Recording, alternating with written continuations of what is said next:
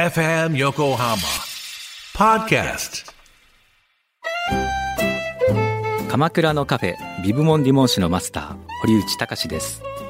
コーヒートークセッション。この番組は私堀内隆が時にはゲストを招きながらコーヒーにまつわる話をしコーヒーをもっと楽しむプログラム。基礎的なことからハンドドリップの技術最新のコーヒーカルチャーまでを知ることができるポッドキャスト番組です。初回は11月6日月曜日夕方5時頃配信予定です。ぜひ聞いてください。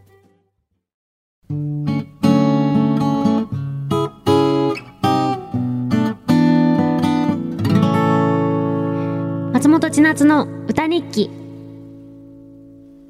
FM 横浜、横浜レディアパートメント、ちょいと歌います。松本千夏がお送りしています。こっからは歌日記のコーナーです。今日の放送を振り返って一曲作詞作曲して生演奏しちゃいます。えー、今日はですね、いつもはちょい歌の皆さんからいただいたメッセージを曲のスパイスにしてるんですけど、今日のスパイスメールは、えー、久々、みんなです。えー、間もなくお盆っていうことで今日のテーマ、生きてたら会いたい人ってなったんですけど、なんか、お盆ってさ、あの、亡くなった、あの、自分のご先祖様とかが会いに来るっていうじゃない？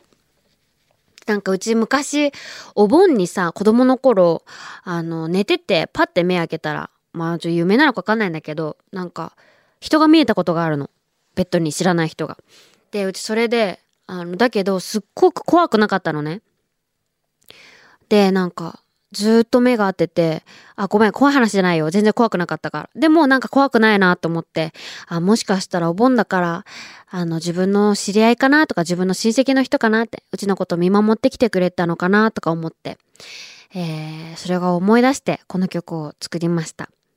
きっと、なんだろう、お盆とかそういうのってさ、うーん、